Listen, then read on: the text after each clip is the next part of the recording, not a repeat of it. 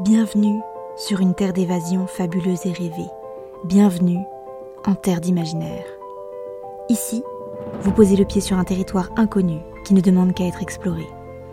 Découvrez chaque semaine une histoire courte, une nouvelle ou un conte qui vous fera voyager la tête dans les étoiles tout en conservant vos pieds sur terre.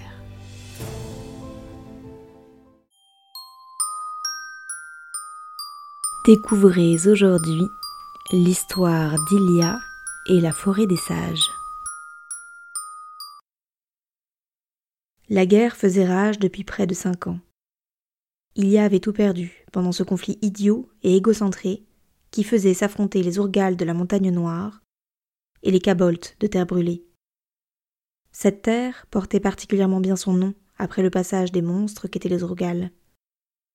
Elle n'était plus que cendre et désolation depuis qu'ils avaient envahi la région du sud. Ilia s'était battu auprès des Caboltes pendant longtemps, jusqu'à ce que ses actions ne rejaillissent sur ses proches. Ses parents étaient morts par sa faute, ses deux frères avaient été capturés par les Orgales, et Minos, son meilleur ami, avait péri lors de leur dernier affrontement contre l'ennemi. Elle était elle-même devenue l'ennemi numéro un des Orgales, et un avis de recherche avait été placardé dans toute la région sud pour la capturer. Ilia se retrouvait désormais seule, elle l'était d'autant plus qu'elle n'appartenait à aucun de ces peuples.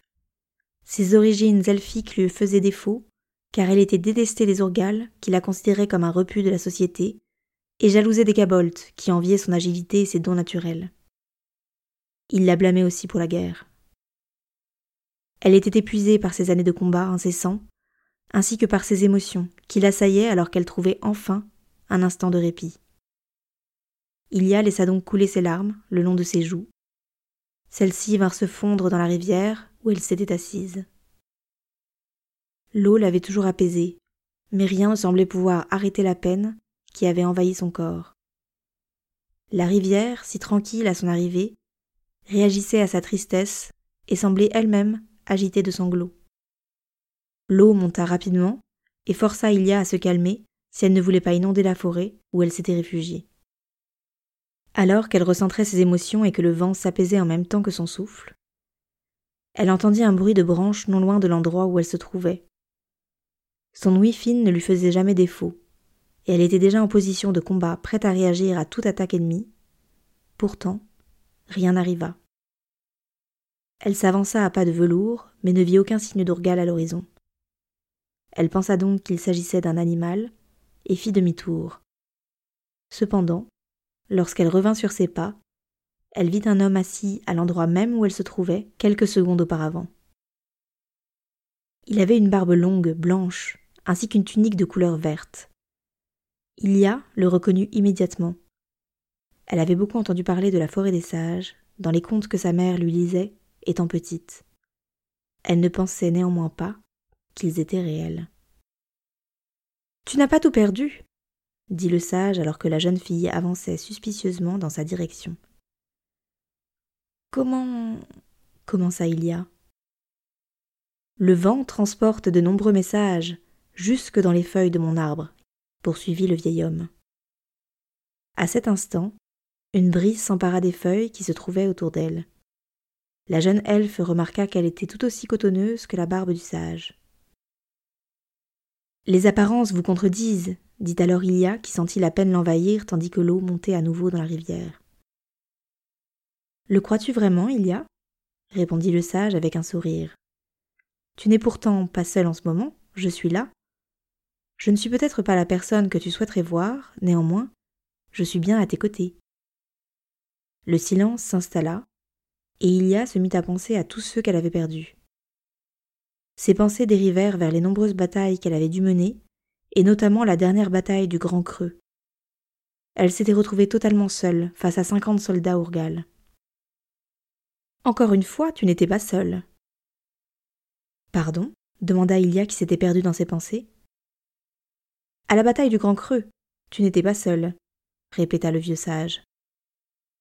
Comment? parvint seulement à dire Ilia, tant elle était étonnée.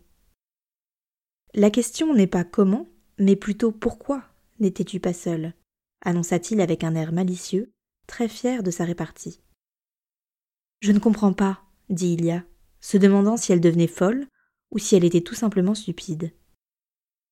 Quand tu as combattu les Urgales à la bataille du Grand Creux, tu avais ton courage, ta détermination et ta force pour te soutenir, dit le sage. Lorsque tu as sauvé la fille du roi des portes, tu étais accompagné de ta fine lame ainsi que de ta bravoure. Quand tu as sauté du pont des pleureurs pour échapper aux flammes de la montagne noire, tu avais ton instinct de survie pour te guider. Tu n'es jamais seul, Ilia, reprit-il très sérieusement. Tu peux toujours compter sur toi-même. Cela te paraît certainement futile en ces heures sombres. Pourtant, c'est dans ces moments ternis par l'horreur de la guerre que ta force intérieure est ta meilleure alliée. Cette même force qui a été nourrie pendant de nombreuses années par ta famille et tes amis. Eux ne sont plus là, mais toi oui. Il sortit alors un petit caillou gris et vert de la poche de sa cape et le lui tendit. Cette pierre, vois-tu, est en apparence un caillou sans grande valeur. Pourtant, il possède en son cœur une magie incroyablement puissante.